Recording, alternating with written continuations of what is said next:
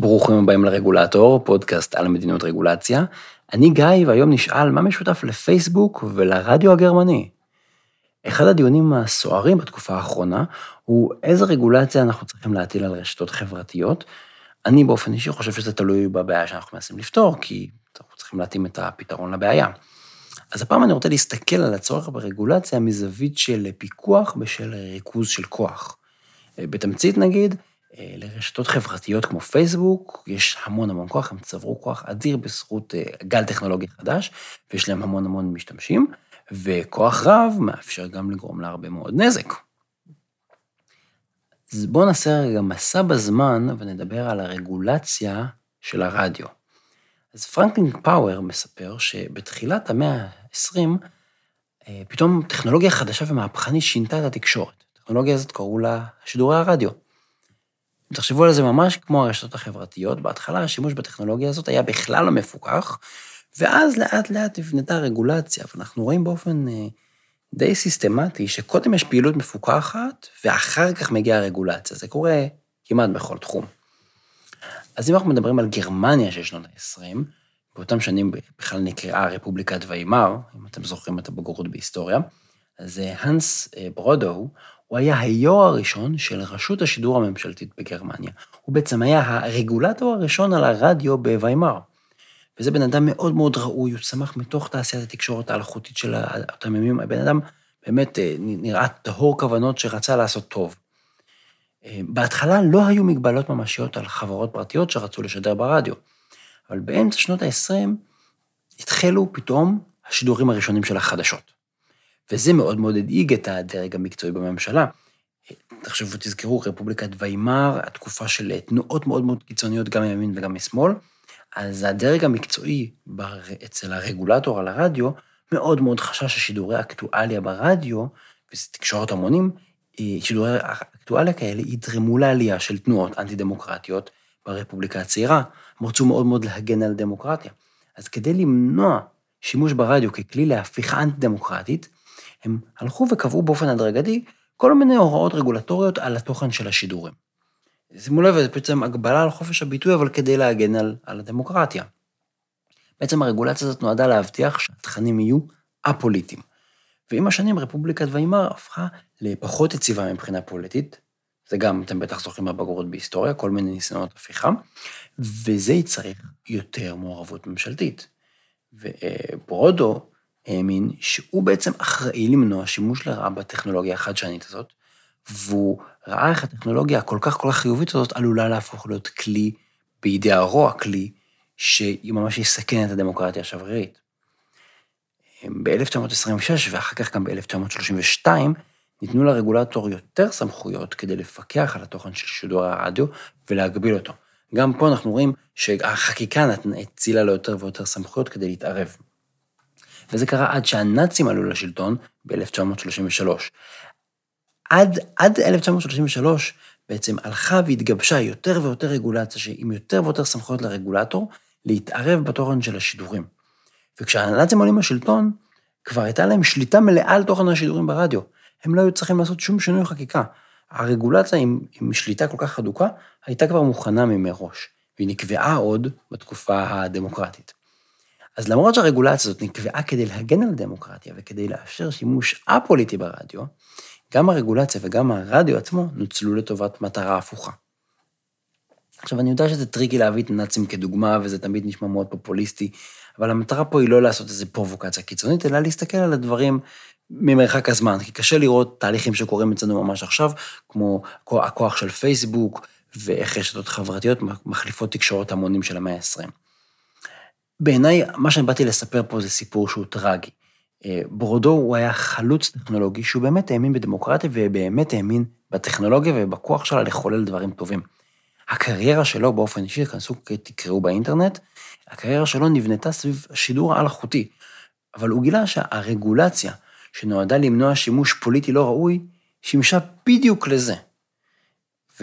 ואם אנחנו רוצים רגע לא להיות כלואים בדוגמה של גרמניה הנאצית, אפשר לדבר על דוגמה יותר עדכנית. במאי 2019 סינגפור קבעה רגולציה נגד פייק ניוז, שזה נשמע נהדר וראוי, נכון, פייק ניוז נורא נורא מסוכן, אה, מטעה דעת הקהל, מסלף. אז הרגולציה בסינגפור מאפשרת לממשלה לדרוש מפלטפורמות של הודעות פרטיות, למשל וואטסאפ וטלגרם, יכולה לדרוש מהם להסיר תכנים כוזבים שפוגעים באינטרס הציבורי.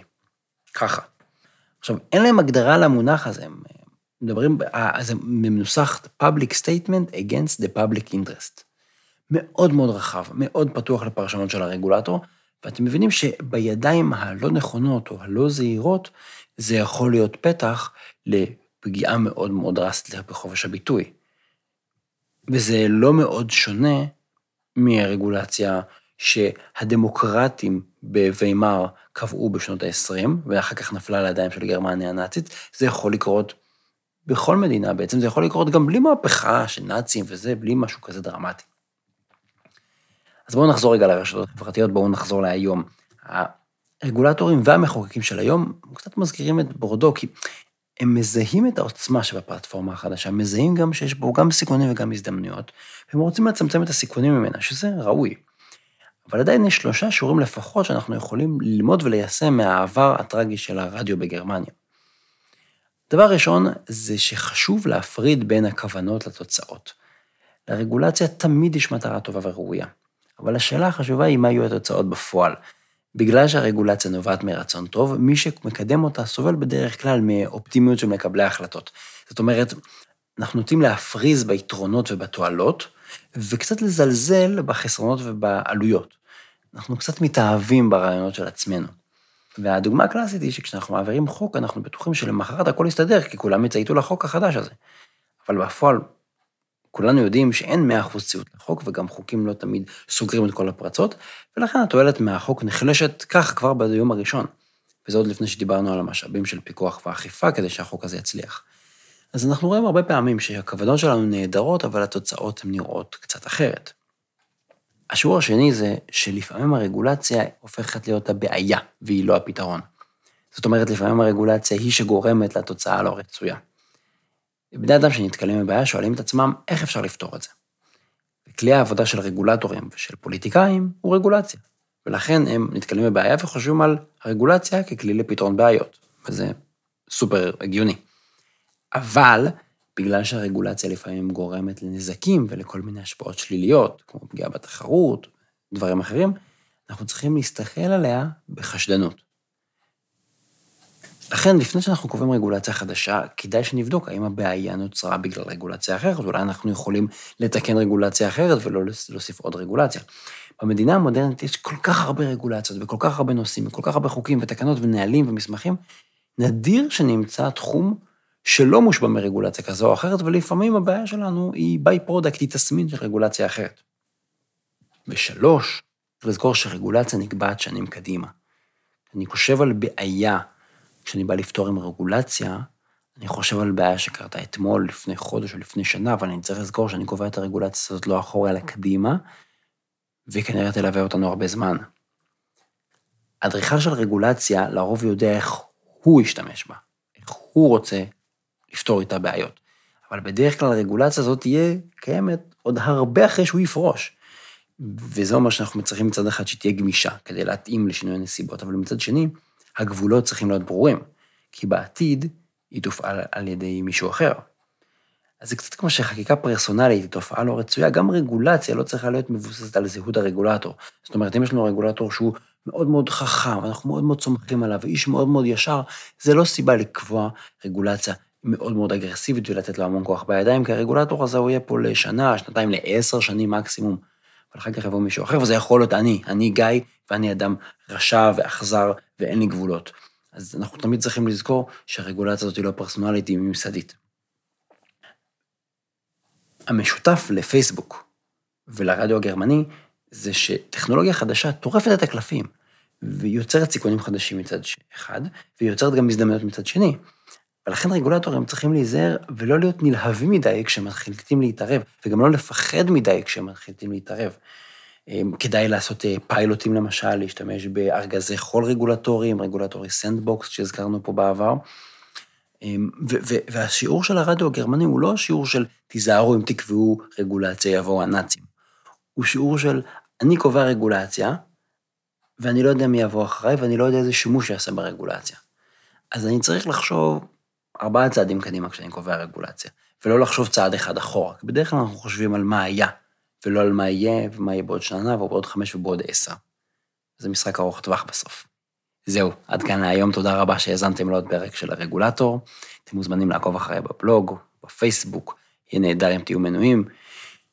תודה רבה ליותם רוזנטל על עריכת הסאונד, התכנים משקפים את דעותיי בלבד.